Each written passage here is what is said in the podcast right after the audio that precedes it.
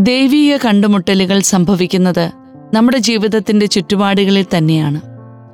ദൈവത്തിന്റെ മൗനത്തിൽ Martin N Antony പങ്കുവയ്ക്കുന്നു മുൾപടർപ്പുകൾ കത്തുമ്പോൾ. ഒരു നിർണായക കൂടിക്കാഴ്ചയുടെ വിവരണമാണ് പുറപ്പാട് പുസ്തകം മൂന്നും നാലും അധ്യായങ്ങൾ ചിത്രീകരിക്കുന്നത്. മോശയെ സംബന്ധിച്ച് ഒരു സാധാരണ ദിവസമായിരുന്നു അന്ന്. അവനൊരു പ്രവാസിയായ ആട്ടിടയനാണ്. മിതിയാനിലെ പുരോഹിതനായ ജത്രോയുടെ ആടുകളെ മേയ്ക്കുന്നവനാണവൻ. അന്യദേശത്ത് ഉപജീവനത്തിനായി ജോലി ചെയ്യുന്ന വെറുമൊരു പ്രവാസി. വിശുദ്ധ ഗ്രന്ഥ ചരിത്രത്തിൽ ഇതൊരു ഒറ്റപ്പെട്ട കാര്യമല്ല. ലാബാന്റെ കീഴിൽ അന്യദേശത്ത് യാക്കോബും ഇതുപോലെ വർഷങ്ങളോളം ജോലി ചെയ്തിട്ടുണ്ട്. ഒരു പ്രവാസിയുടെ സാധാരണ ജീവിതത്തിൽ എന്നും ചെയ്യുന്ന ജോലിയുടെ ഇടയിൽ ഇതാ അവന്റെ ജീവിതത്തെ മാറ്റിമറിക്കുന്ന വലിയൊരു സംഭവം ഉണ്ടായിരിക്കുന്നു. കത്തുന്ന മുൾപ്പടർപ്പിനുള്ളിൽ ദൈവദൂതൻ അവന് ദർശനം നൽകുന്നു. ഇതൊരു കണ്ടുമുട്ടലാണ്. ദൈവികമായ ചോദനകളെയെല്ലാം അവസാനിപ്പിച്ച് സ്വന്തം കാര്യം മാത്രം നോക്കി ജീവിക്കാൻ ആഗ്രഹിച്ചവന്റെ ജീവിതയാത്രയുടെ ദിശ മാറ്റിയ കണ്ടുമുട്ടൽ. ജീവിതത്തിൽ വഴിത്തിരിവുണ്ടാക്കുന്ന ദൈവിക കണ്ടുമുട്ടലുകൾ സംഭവിക്കുന്നത് അനിതര സാധാരണമായ നമ്മുടെ ജോലിസ്ഥലത്തോ ഓഫീസുകളിലോ ക്ലാസ് മുറികളിലോ വയലുകളിലോ വീടുകളിലോ ആയിരിക്കും. ആയിരം ആരാധനാക്രമങ്ങളിലും തീർത്ഥാടനങ്ങളിലും നമുക്ക് പങ്കെടുക്കാം. ഡസൺ കണക്കിന് ധ്യാനങ്ങൾ കൂടാം. അങ്ങനെ അവയിലൂടെ അത്ഭുതകരമായ അനുഭവങ്ങൾ നേടുകയും ചെയ്യാം. പക്ഷേ ഒട്ടും പ്രതീക്ഷിക്കാത്ത സമയത്ത് സംഭവിക്കുന്ന ചില കാര്യങ്ങളായിരിക്കാം നമ്മുടെ ജീവിതത്തിന്റെ ദിശയെ മാറ്റുക. ചില സംഭവങ്ങൾ അങ്ങനെയാണ്. ഹോറബ് മലയിലെ മുൾപ്പടർപ്പ് പോലെയാണത്. ഒറ്റനോട്ടത്തിൽ നമുക്കൊന്നും മനസ്സിലാകുകയില്ല. എന്നാൽ നമ്മുടെ ജീവിതത്തെ തന്നെ മാറ്റിക്കളയാൻ പറ്റുന്ന ദൈവീകമായ അഗ്നികണങ്ങൾ അതിലുണ്ടാകും. ചിലപ്പോൾ അടുക്കളയിൽ പാത്രം കഴുകിക്കൊണ്ടിരിക്കുമ്പോഴായിരിക്കാം. ഗൃഹപാഠം ചെയ്യാൻ കുഞ്ഞിനെ സഹായിക്കുമ്പോഴായിരിക്കാം. അല്ലെങ്കിൽ എന്നത്തെയും പോലെ ജോലിസ്ഥലത്തേക്ക് പോകുമ്പോഴായിരിക്കാം. ഒരു മുൾപ്പടർപ്പനുഭവം നമുക്കുണ്ടാകുക. ആരോ നമ്മുടെ പേര് ചൊല്ലി വിളിക്കുന്നു. മോശയുടെ പ്രവാസ ജീവിതത്തിൽ അസാധാരണതയുടെ എന്തെങ്കിലും സംഭവങ്ങളുണ്ടോ എന്ന് നമുക്കറിയില്ല. എല്ലാവരെയും പോലെ ഒരു സാധാരണ പ്രവാസി മാത്രമാണ് അവൻ എന്നിട്ടും അവന് മാത്രമാണ് മുൾപ്പടർപ്പ് ഒരു കൗതുകമാകുന്നത്. അതിൽ നിന്നും ഒരു സ്വരം ശ്രവിക്കാൻ സാധിച്ചതും. സാധാരണയിലെ ഒരു കൗതുകമാണ് മോശയ്ക്ക് ദൈവവിളിയായി മാറുന്നത്. ഇങ്ങനെയാണ് ബൈബിളിലെ ദൈവവിളികൾ. അവിടെ അതിമനോഹരമായ കാഴ്ച അനുഭവങ്ങളൊന്നും തന്നെയില്ല. മറിച്ച് ദൈനംദിന ജീവിതത്തിലെ സാധാരണതയ്ക്ക് ഒരു ദൈവിക മാനം കൊടുക്കുന്നു. വിശുദ്ധ ഗ്രന്ഥത്തിൽ ആരും തന്നെ സ്വഭാവ സവിശേഷതകളുടെയോ ഗുണമഹിമകളുടെയോ പേരിൽ വിളിക്കപ്പെട്ടിട്ടില്ല. മോശ തെരഞ്ഞെടുക്കപ്പെട്ടത് അവൻ മറ്റുള്ളവരെക്കാൾ നല്ലവനോ മികച്ചവനോ ആയതുകൊണ്ടല്ല. മറിച്ച് സങ്കടങ്ങളുടെ മുമ്പിൽ മനസ്സലിയുന്ന ഒരുവനെ തേടിയുള്ള ദൈവാന്വേഷണത്തിന്റെ പൂർത്തീകരണമാണത്. മുൾപ്പടർപ്പിലെ അഗ്നി ഒരു അത്ഭുത കാഴ്ചയാണ്. പക്ഷേ ആ കാഴ്ച സർക്കസിലെ സൈഡ് ഷോ പോലെയുള്ള ഒരു സംഗതിയല്ല.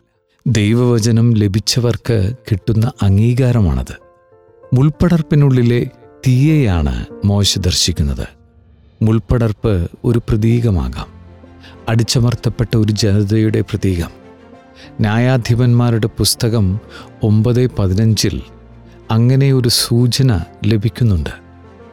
നിങ്ങൾ എന്നെ നല്ല മനസ്സോടെയാണ് അഭിഷേകം ചെയ്യുന്നതെങ്കിൽ എന്റെ തണലിൽ അഭയം തേടുവിൻ. അല്ലാത്ത പക്ഷം മുൾപ്പടർപ്പിൽ നിന്ന് തീ ഇറങ്ങി ലെബനോനിലെ ദേവദാരുക്കളെ നശിപ്പിക്കട്ടെ. അടിച്ചമർത്തപ്പെട്ടവരുടെ ഇടയിലെ തീയാണ് ദൈവം. ആ ദൈവമാണ് മോശയെ വിളിക്കുന്നത്. മുൾപ്പടർപ്പിലെ അഗ്നിയിൽ നിന്ന് ഒരു ശബ്ദം മോശയ്ക്ക് അത് ശ്രവിക്കാൻ സാധിക്കുന്നു. അവൻ അത് വിശ്വസിക്കുന്നു. ആ ശബ്ദ സാന്നിധ്യത്തെ തിരിച്ചറിയുകയും ചെയ്യുന്നു. അതെ തന്നോട് സംസാരിക്കുന്നത് പിതാക്കന്മാരുടെ ദൈവം തന്നെയാണെന്ന് അവൻ തിരിച്ചറിയുന്നു. അപ്പോഴും പിതാക്കന്മാരായ അബ്രാഹം ഇസഹാക്ക് യാക്കോബ് എന്നിവരെ പോലെ ആ ദൈവത്തിന്റെ മുന്നിൽ നിശബ്ദനായി നിന്നില്ല അവൻ. അവരിൽ നിന്നും വ്യത്യസ്തമായി അവൻ ദൈവവുമായി നേരിട്ട് സംസാരിക്കുന്നു. തർക്കിക്കുന്നു പേര് ചോദിക്കുന്നു അടയാളങ്ങൾ ആഗ്രഹിക്കുന്നു ഒഴികഴിവുകൾ തേടുന്നു. അവസാനം അനുസരണയുടെ പാതയിൽ യാത്ര പുറപ്പെടുന്നു. വ്യക്തത വരുത്തിയതിനു ശേഷം മാത്രമാണ് അവൻ സമ്മതം നൽകുന്നത്. അനുസരണയോടെ അടിമത്തത്തിലേക്ക് അവൻ സ്വയം തള്ളിവിടുന്നില്ല. മറിച്ച് താൻ കണ്ട സ്വപ്നങ്ങളുടെ ഉള്ളിലെ ദൈവീകതയെ അവൻ തിരിച്ചറിയുന്നു. അങ്ങനെ ദൈവവുമായി അവൻ ഒരു സ്വതന്ത്ര ഉടമ്പടി സ്ഥാപിക്കുന്നു. ദൈവിക അനുഭവം മോശയെ നിശബ്ദനാക്കുന്നില്ല. ദൈവത്തിനോട് പോലും അവൻ യുക്തിവിചാരം നടത്തുന്നു. ഭക്തിയും യുക്തിയും ഒന്നിച്ചു പോകുന്ന ഒരു ദൃശ്യമാണ് പുറപ്പാട് മൂന്നും നാലും അധ്യായങ്ങൾ നമ്മുടെ മുൻപിൽ വയ്ക്കുന്നത്.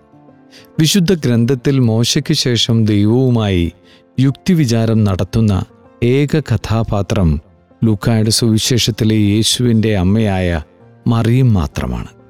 ശരിയാണ്. ഒരു പ്രവാചകന്റെ പ്രാഥമിക വൈദഗ്ധ്യം പോലും മോശിക്കില്ല അവന് സംസാരിക്കാൻ അറിയില്ല. അവൻ വാക്കുകളില്ലാത്തവനാണ്. എന്നിട്ടും അവൻ ഇറങ്ങി പുറപ്പെടുന്നു. പക്ഷേ അതിനു മുമ്പ് അവനൊരു ഉറപ്പ് ലഭിക്കുന്നുണ്ട്. ഞാൻ നിന്നോടുകൂടെ ഉണ്ടായിരിക്കും. ഇതാണ് ഓരോ ദൈവവിളിയുടെയും തനിമ. വാക്കുകളിലെ പ്രാവീണ്യമല്ല വിളിക്കപ്പെടുന്നവരുടെ യോഗ്യത. ദൈവസ്വരം ശ്രവിക്കാൻ കഴിയുന്ന ഒരു ഹൃദയവും അവനോടൊപ്പം യുക്തിവിചാരം ചെയ്യാൻ കഴിയുന്ന ഒരു മനസ്സും മാത്രമാണ്. സംസാരപാഠവും പലപ്പോഴും വ്യാജപ്രവാചകരുടെ പ്രത്യേകതയായാണ് വിശുദ്ധ ഗ്രന്ഥം ചിത്രീകരിച്ചിട്ടുള്ളത്. മനോഹരമായ പദങ്ങളിലൂടെ വാഗ്ദാനങ്ങൾ നൽകി സഹചരെ ദുരുപയോഗം ചെയ്യുന്നവരാണവർ. പൗലോസ് അപ്പസ്തോലിന്റെ ഭാഷയിൽ മുഴങ്ങുന്ന കൈത്താളങ്ങളാണവർ. ഓർക്കുക നമ്മെ ഏൽപ്പിച്ചിരിക്കുന്ന ഉത്തരവാദിത്തം നിർവഹിക്കാനുള്ള യോഗ്യതയില്ല എന്ന ആത്മനിഷ്ഠമായ ധാരണ മാത്രമാണ് നമ്മുടെ ദൈവവിളിയുടെ ആധികാരികത. മോശയെപ്പോലെ സ്വന്തം സ്വരത്തെ സംശയിക്കുകയെന്നത് നമ്മെ വിളിച്ച ശബ്ദത്തിന്റെ ആധികാരികതയെ വിശ്വസിക്കാൻ അത്യന്താപേക്ഷിതമാണ്. അതിനാൽ വിളിക്കപ്പെട്ടവർ സംശയിക്കണം.